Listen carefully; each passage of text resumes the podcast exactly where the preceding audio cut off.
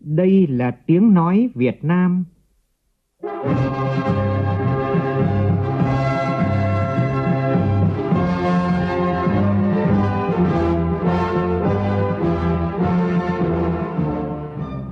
là tiếng nói Việt Nam, phát thanh từ Hà Nội, thủ đô nước Cộng hòa xã hội chủ nghĩa Việt Nam.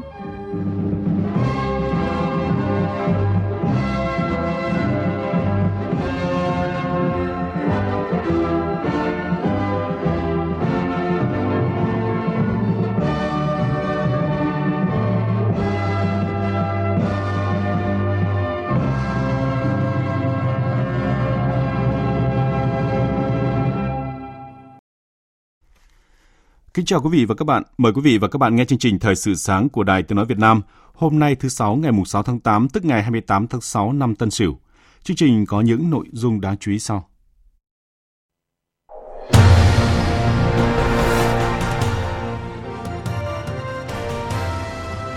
Thủ tướng Chính phủ Phạm Minh Chính yêu cầu các địa phương bộ ngành tăng cường thực hiện các biện pháp phòng chống dịch COVID-19. Lô thuốc Remdesivir đầu tiên tối qua đã về tới Việt Nam với khả năng rút ngắn thời gian hồi phục và giảm mạnh tỷ lệ tử vong ở bệnh nhân mắc COVID-19 diễn tiến nặng.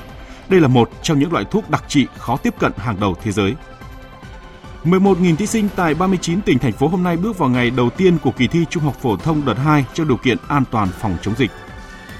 Trong phần tin thế giới, Mỹ kêu gọi tân chính quyền Iran quay lại đàm phán về việc nối lại thỏa thuận hạt nhân năm 2015. Diễn đàn quốc tế cấp bộ trưởng về hợp tác vaccine COVID-19 do Trung Quốc chủ trì diễn ra tối qua đã ra tuyên bố chung coi vaccine là sản phẩm toàn cầu, ủng hộ miễn trừ bảo hộ quyền sở hữu trí tuệ.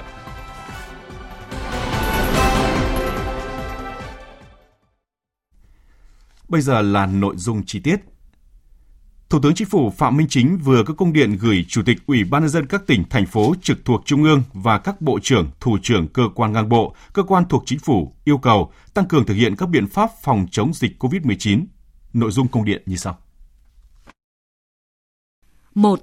Về ngăn chặn lây nhiễm, các địa phương đang thực hiện giãn cách xã hội theo chỉ thị 16 thì phải thực hiện nghiêm, thực chất, hiệu quả, chắc chắn, chặt chẽ hơn việc giãn cách theo nguyên tắc người cách ly với người, gia đình cách ly với gia đình, kiên quyết yêu cầu người dân ai ở đâu thì ở đó để thực hiện triệt để việc giãn cách cách ly theo quy định. Triển khai ngay thần tốc việc xét nghiệm tại các khu vực phong tỏa có nguy cơ rất cao, nguy cơ cao, người có nguy cơ lây nhiễm cao, các trường hợp có biểu hiện ho, sốt trong cộng đồng để kịp thời phát hiện và phân loại, đưa các trường hợp nhiễm COVID-19 F0 vào các cơ sở thu dung điều trị, hoặc hướng dẫn điều trị phù hợp với tình trạng bệnh và điều kiện của địa phương. Tổ chức tốt việc điều phối, lấy mẫu, trả kết quả xét nghiệm nhanh nhất, tiện lợi nhất. 2. Về điều trị, giảm tối đa các trường hợp tử vong.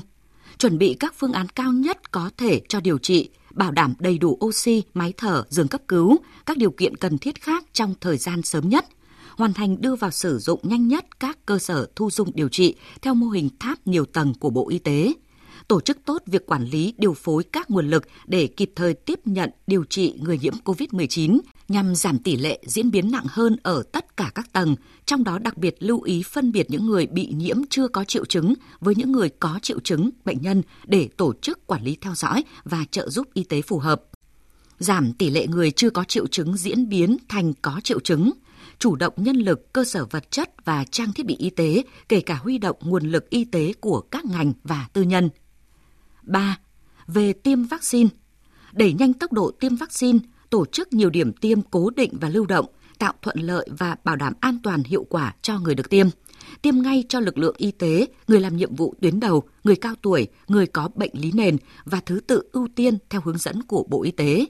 Chuẩn bị đầy đủ hệ thống kho bảo quản vaccine, trên cơ sở hướng dẫn của Bộ Y tế, Chủ tịch Ủy ban Nhân dân tỉnh, thành phố quyết định đối tượng được ưu tiên phù hợp với tình hình thực tiễn và yêu cầu phòng chống dịch trên địa bàn.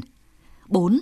Tăng cường huy động sự tham gia của cả hệ thống chính trị, nhất là hệ thống chính trị ở cơ sở, đồng thời kêu gọi mọi người dân chia sẻ, thông cảm những khó khăn, phức tạp trong phòng chống dịch tích cực hưởng ứng tham gia phòng chống dịch vì sức khỏe của chính mình, vì cộng đồng và vì sự phát triển của đất nước – tiếp tục huy động mọi nguồn lực hợp pháp của xã hội cho phòng chống dịch bệnh. đẩy mạnh và phát huy vai trò kiểm tra giám sát của hệ thống chính trị cơ sở trong thực hiện các biện pháp phòng chống dịch, nhất là tại từng tổ dân phố, khu dân cư động viên khen thưởng kịp thời những tổ chức cá nhân làm tốt và nhân rộng các mô hình, cách làm tốt, hiệu quả trong phòng chống dịch.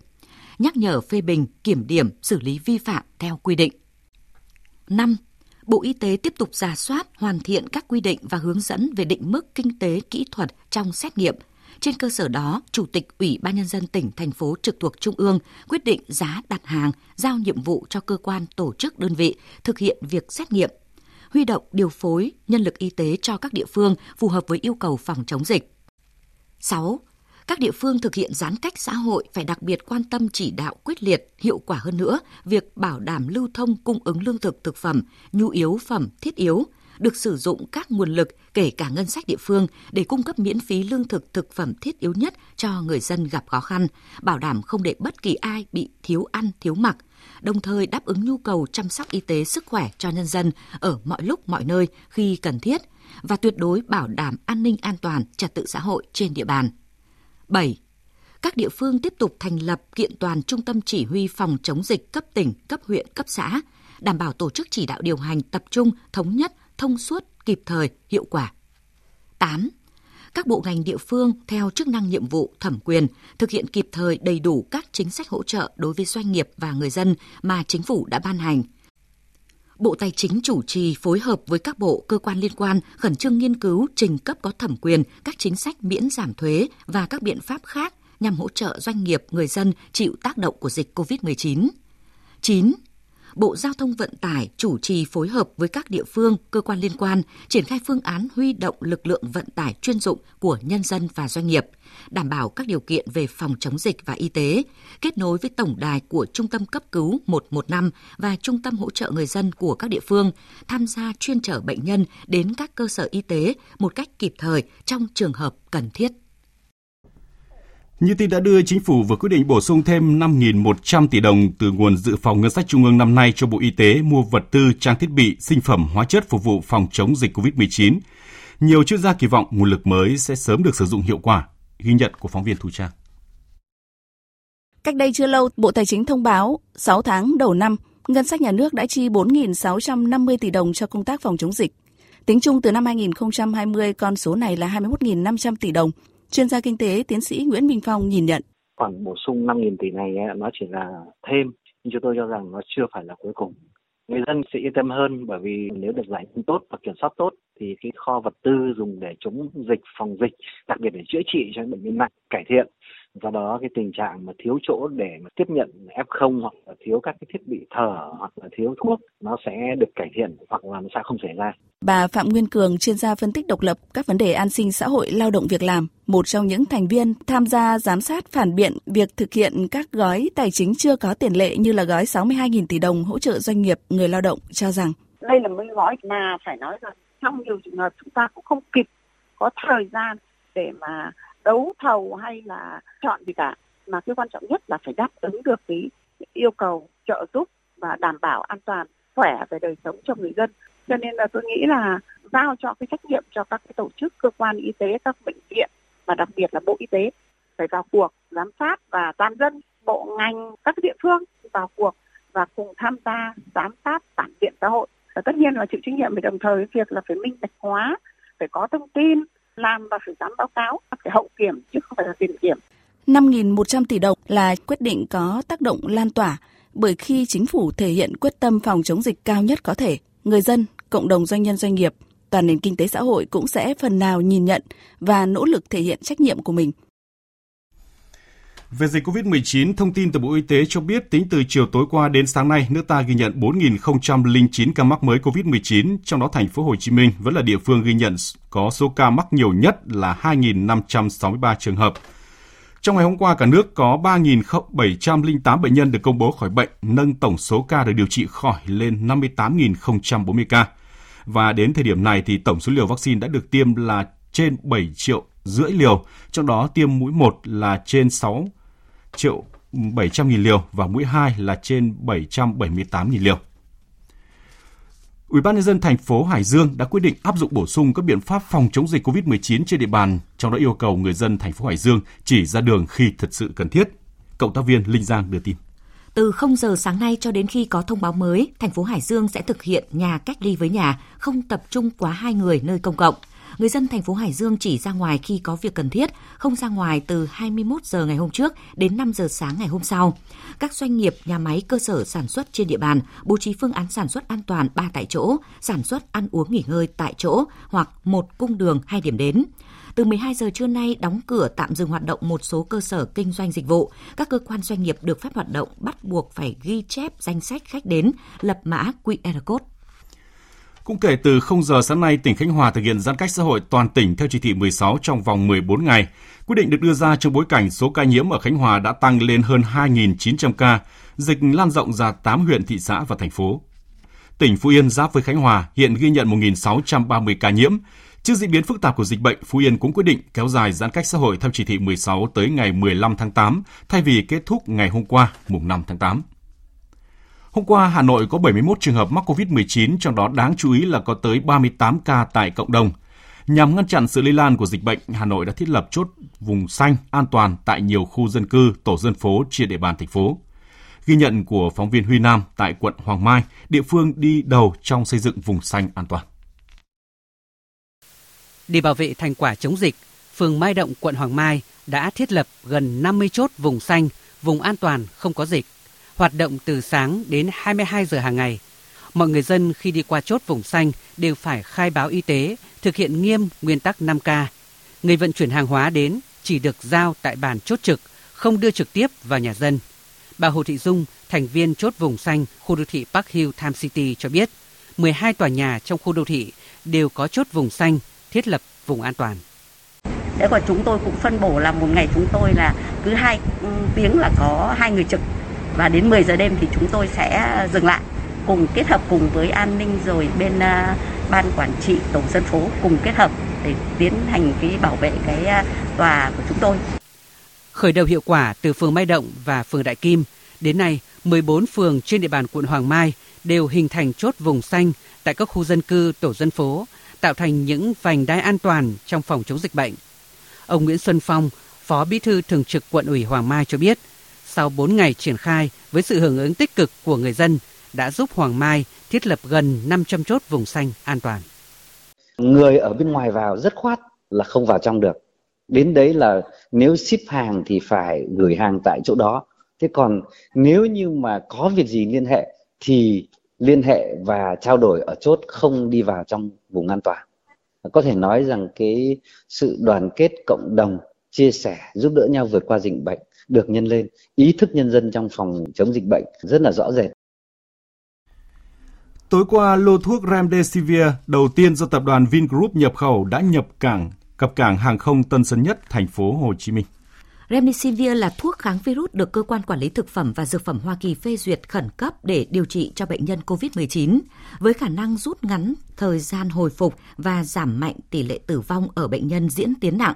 Remdesivir đã được 50 quốc gia như Mỹ, Liên minh châu Âu, Australia, Nhật Bản, Singapore, Ấn Độ đưa vào phác đồ điều trị từ tháng 5 năm ngoái và là một trong những loại thuốc đặc trị khó tiếp cận hàng đầu thế giới.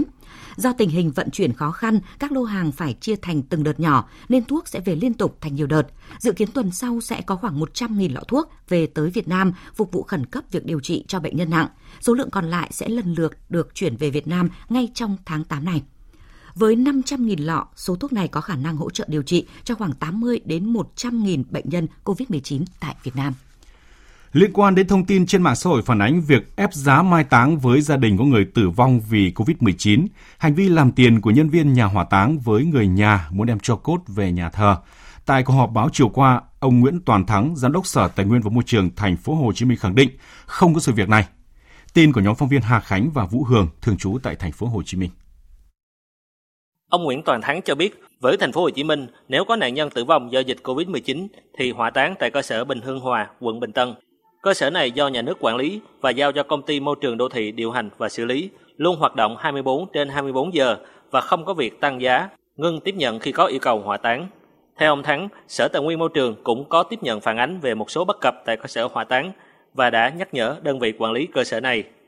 bước đầu là cũng có một số cái bất cập thì nội dung này được chúng tôi đã tiếp nhận thông tin từ các cơ quan phản ánh đã góp ý trực tiếp cho giám đốc công ty môi trường đô thị để điều chỉnh để thực hiện là tốt và tốt hơn như vậy thì khẳng định là không có những cái vấn đề gì mà trong cái việc từ chối cái việc tăng giá và làm ảnh hưởng đến toàn bộ những cái công việc này theo cái chỉ đạo của thành phố. Ông Nguyễn Toàn Thắng cho biết thêm, vấn đề lưu trữ trầu cốt người mất do Covid-19 được làm cẩn thận, trang nghiêm, dán thông tin đầy đủ để người thân khi có điều kiện đến nhận. Với người nghèo mắc bệnh và mất do Covid-19 thì thành phố sẽ hỗ trợ toàn bộ. Một thông tin vui, các bác sĩ bệnh viện điều trị bệnh nhân COVID-19 tỉnh Gia Lai vừa thực hiện phẫu thuật lấy con an toàn cho một nữ bệnh nhân mắc COVID-19. Nguyễn Thảo, phóng viên Đài tiếng nói Việt Nam thường trú tại khu vực Tây Nguyên đưa tin.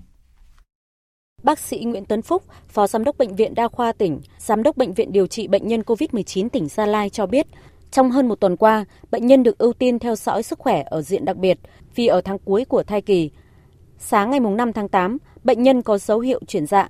Bệnh viện đã mời ekip phẫu thuật gồm bác sĩ Phạm Thị Thanh Mai cùng một nữ điều dưỡng và một kỹ thuật viên gây mê thuộc khoa sản Bệnh viện Đa khoa tỉnh Gia Lai hỗ trợ. 12 giờ cùng ngày, bé trai nặng 3,8 kg là con của sản phụ đã chào đời an toàn. Sau phẫu thuật, sức khỏe của cả hai mẹ con sản phụ đều ổn định. Bác sĩ Nguyễn Tấn Phúc cho biết thêm. Đối với sản phụ này thì chúng tôi ờ, có sự chăm sóc đặc biệt hơn, bố trí phòng riêng, các cái phương tiện trong đấy ví dụ như là toilet riêng trong phòng, nước nóng, nước lạnh đầy đủ. Hàng ngày chúng tôi vẫn chăm chăm sóc y tế tốt chế độ dinh dưỡng thì tốt hơn ừ, anh chị em trong này thì đi mua thêm nước trái cây rồi sữa rồi dưỡng dinh ba Chương trình Thời sự sáng tiếp tục với các tin đáng chú ý khác. Thưa quý vị và các bạn, hôm nay 11.000 thí sinh của 39 tỉnh thành phố trên cả nước bước vào kỳ thi tốt nghiệp trung học phổ thông đợt 2. Vì số lượng thí sinh dự thi đợt 2 không nhiều nên kỳ thi được tổ chức tại 13 hội đồng thi tại 13 tỉnh thành phố với tổng số 49 điểm thi trên 683 phòng thi. Phóng viên Lê Thu đã phỏng vấn Thứ trưởng Bộ Giáo dục và Đào tạo Nguyễn Hữu Độ, trưởng ban chỉ đạo cấp quốc gia kỳ thi tốt nghiệp trung học phổ thông năm nay. Thưa Thứ trưởng Nguyễn Hữu Độ, 11.000 thí sinh chính thức bước vào đợt 2 của kỳ thi tốt nghiệp trung học phổ thông năm nay. À, vậy các địa phương đã có những cái phương án ra sao để đảm bảo an toàn phòng dịch thưa ông? Những địa phương mà thực hiện an toàn, thực hiện theo 16 thì có cái phương án đảm bảo rất là chặt chẽ bằng cách là thử PCR cho tất cả các em thí sinh và các cán bộ coi thi.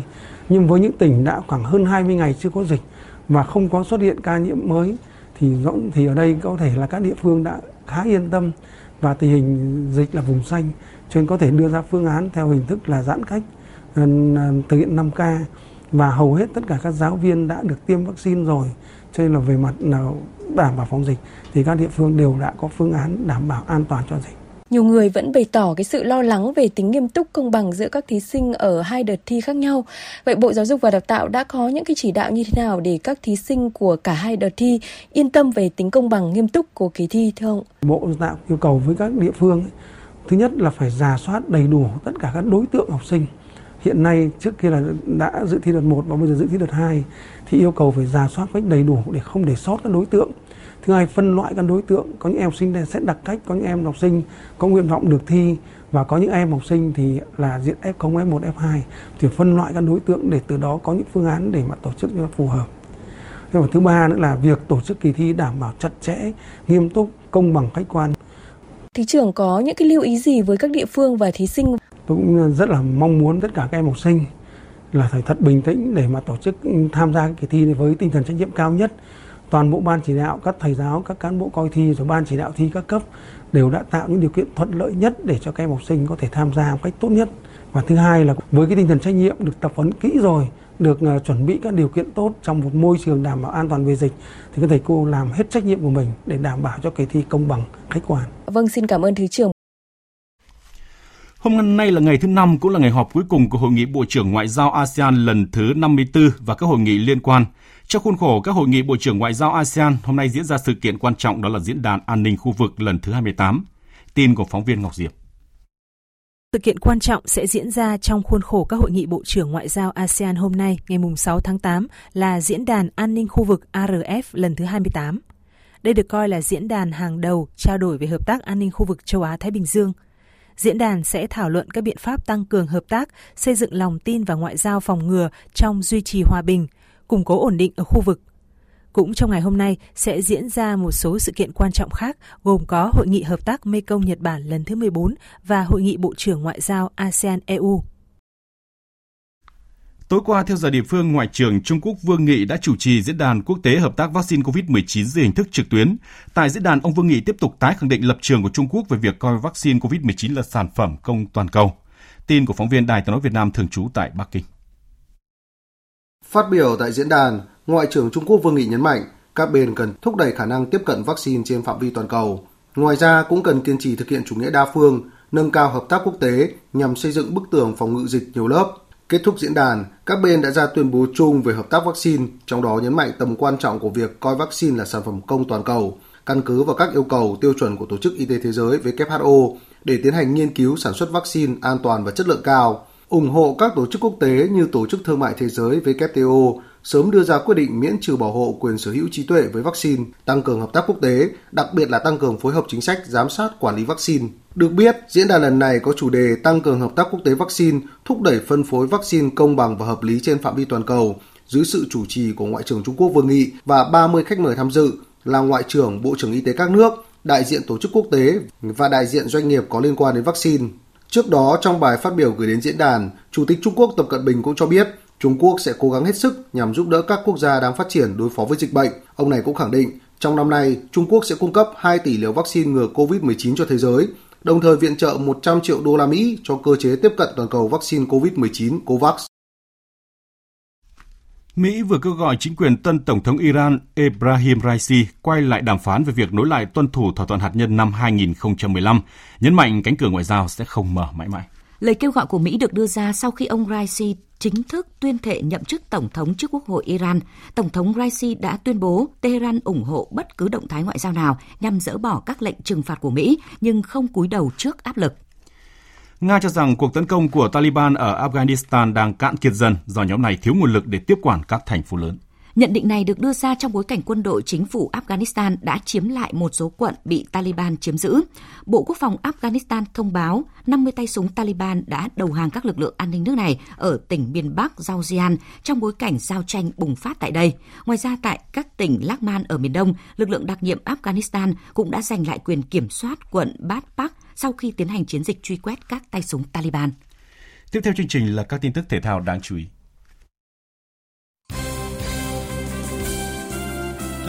Bạn, hôm nay tâm điểm thi đấu tại Olympic Tokyo 2020 vẫn thuộc về môn điển kinh với 8 nội dung chung kết. Bên cạnh đó, môn bóng đá nữ sẽ chứng kiến trận chung kết lúc 19 giờ giữa Thụy Điển và Canada. Trước đó là trận tranh huy chương đồng bóng đá nam giữa Mexico và chủ nhà Nhật Bản. Kết thúc ngày thi đấu hôm qua, đoàn thể thao Mỹ giành thêm 4 huy chương vàng, đứng thứ hai trên bảng tổng sắp huy chương với 29 huy chương vàng. Đoàn Trung Quốc tiếp tục dẫn đầu với 34 huy chương vàng. Với các đoàn thể thao trong khu vực Đông Nam Á, Thái Lan và Philippines cùng có thêm một huy chương đồng ở môn boxing. Philippines cũng đang có cơ hội giành thêm huy chương vàng boxing khi võ sĩ Carlos Palam thắng tay đấm chủ nhà Riomes Tanaka 5-0 ở trận bán kết dưới 52 kg nam giành quyền vào chung kết.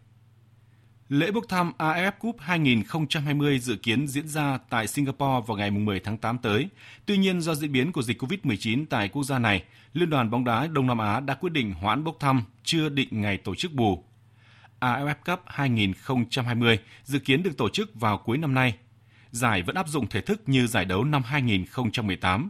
10 đội tuyển tham dự được chia làm hai bảng.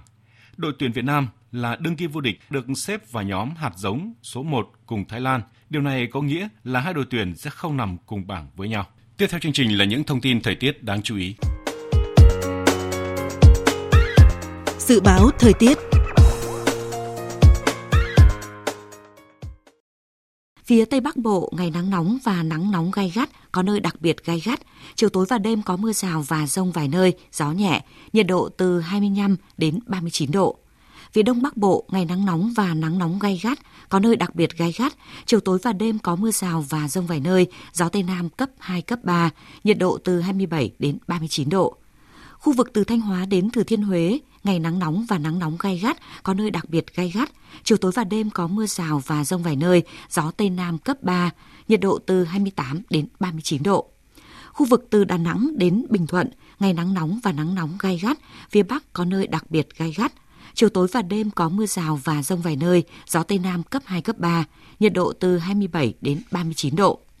Tây Nguyên có mưa rào và rông vài nơi, riêng chiều tối có mưa rào và rông rải rác, gió Tây Nam cấp 3, trong mưa rông có khả năng xảy ra lốc xét và gió giật mạnh, nhiệt độ từ 22 đến 31 độ.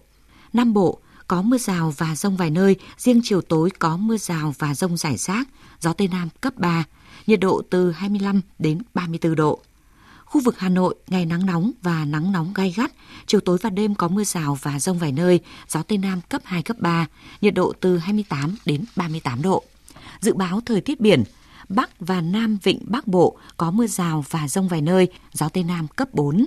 Vùng biển từ Quảng Trị đến Quảng Ngãi không mưa, gió Tây Nam cấp 4, cấp 5.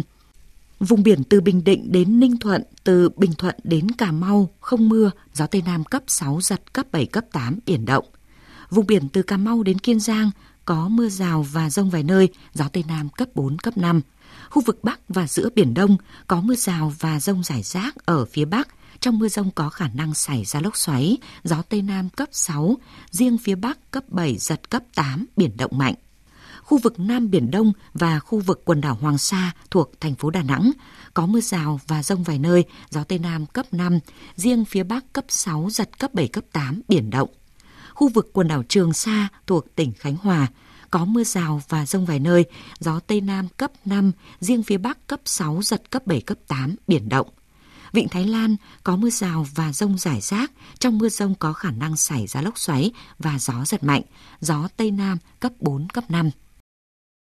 Trước khi kết thúc chương trình thời sự sáng nay, chúng tôi tóm lược một số tin chính vừa phát trước công điện về việc tăng cường thực hiện các biện pháp phòng chống dịch COVID-19, Thủ tướng Chính phủ Phạm Minh Chính yêu cầu triển khai thần tốc việc xét nghiệm tại các khu phong tỏa, phát hiện kịp thời các trường hợp ho sốt trong cộng đồng, tiêm vaccine ngay cho lực lượng y tế, người làm nhiệm vụ tuyến đầu, người cao tuổi và người có bệnh lý nền. 100.000 lọ vaccine Remdesivir đầu tiên tối qua đã về tới Việt Nam. 400.000 lọ còn lại sẽ về Việt Nam trong tháng 8 này. Đây là một trong những loại thuốc đặc trị khó tiếp cận hàng đầu thế giới đã được 50 quốc gia đưa vào phác đồ điều trị. 11.000 thí sinh tại 39 tỉnh, thành phố hôm nay bước vào ngày đầu tiên của kỳ thi Trung học phổ thông đợt 2 trong điều kiện an toàn phòng chống dịch. Diễn đàn quốc tế cấp bộ trưởng về hợp tác vaccine COVID-19 do Trung Quốc chủ trì diễn ra tối qua đã ra tuyên bố chung, trong đó coi vaccine là sản phẩm toàn cầu, ủng hộ miễn trừ bảo hộ quyền sở hữu trí tuệ. Trong năm nay, Trung Quốc sẽ cung cấp 2 tỷ liều vaccine ngừa COVID-19 cho thế giới, đồng thời viện trợ 100 triệu đô la Mỹ cho cơ chế tiếp cận toàn cầu vaccine COVID-19.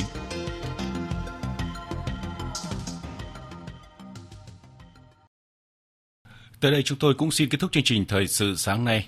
Chương trình do biên tập viên Đức Hưng biên soạn và thực hiện với sự tham gia của biên tập viên Phương Anh, phát thanh viên Phương Hằng và kỹ thuật viên Hồng Vân, chịu trách nhiệm nội dung Nguyễn Thị Hằng Nga. Cảm ơn quý vị và các bạn đã chú ý lắng nghe.